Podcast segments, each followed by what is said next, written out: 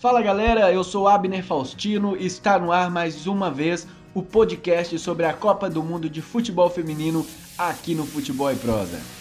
No programa de hoje falaremos das oitavas de final que começa neste sábado com dois ótimos jogos. Então acompanhe aí nos próximos minutos, porque como eu já te disse, aqui é futebol e prosa, aqui também é futebol feminino.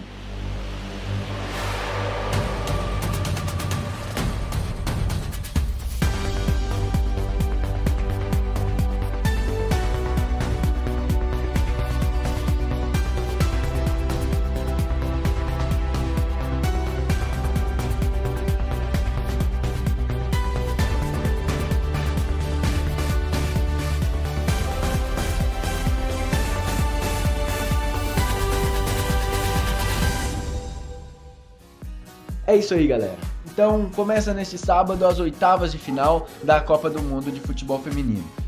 Às 5 horas da tarde teremos nada mais e nada menos que Alemanha e Suécia jogando em Ottawa. O primeiro a primeira colocada do grupo B enfrentando a terceira colocada do grupo D. A Alemanha, que é a primeira do ranking, e a Suécia, que é a quinta do ranking. A Alemanha mostrou nessa primeira fase um time muito melhor que a Suécia. A Suécia teve grandes problemas para classificar, é, tanto que classificou em uma das terceiras colocações. A Suécia empatou as três partidas e conseguiu os gols mediante só, só bola parada e refém de, das suas jogadoras mais altas nesse tipo de lance. Jogadoras como a zagueira, uma das melhores zagueiras do mundo, Anila Fischer, a volante Caroline Seeger, é, Lotte Schelling. Então é um time que apresentou vários problemas, vários problemas. A defesa da Suécia não passa confiança alguma para a equipe, é uma defesa que toma muitos gols, diferente do histórico da seleção. E a Alemanha, a Alemanha é Alemanha. A Alemanha quer fazer algo diferente do que fez na última Copa, saindo nas quartas de final para o Japão em casa. Então a Alemanha precisa desse retorno para sua população, para os seus torcedores.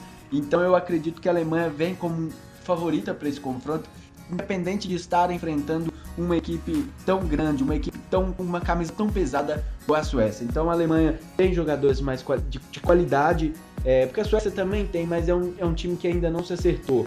A Alemanha, por exemplo, tem Anja Mitag, que está jogando demais, Célia Sazic, Lena Gosling, é, Marojan, Le, Leopoldo. Então é um time recheado de talentos.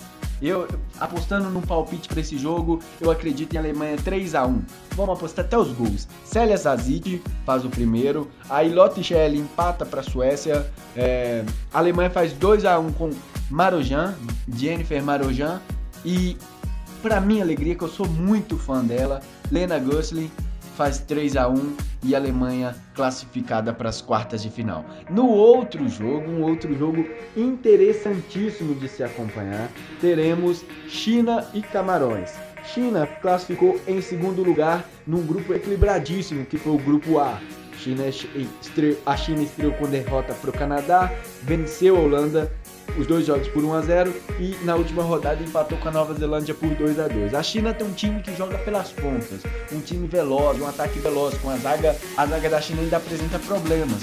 Igualmente é a equipe de Camarões, é uma equipe muito boa, com um ataque muito bom, um ataque envolvente, é, principalmente com as jogadoras Amani, Enganamoi também tem a Ongene, que também é uma jogadora que para mim é uma das melhores dessa primeira fase, uma jogadora especial que Camarões tem. Apostar em um resultado, eu vou apostar um pouquinho na surpresa. Eu vou, eu vou de Camarões. Eu acho que Camarões ganha por 2 a 1 gols de Ongene e gol, vamos de um gol de Ongene e o outro gol de Enganamoi, né?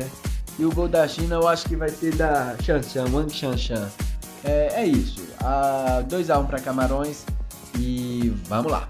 Então é isso, galera. Apresentei um pouco das equipes que jogam as oitavas de final nessa, neste sábado. Só lembrando a todos que o Brasil joga neste domingo pela essa, por essa fase contra a Austrália. É o jogo que é às duas horas da tarde, horário de Brasília. E teremos outros grandíssimos jogos nessa fase. Amanhã falaremos mais da seleção brasileira e também falaremos muito dos jogos deste sábado. Muito obrigado a todos que escutaram este programa.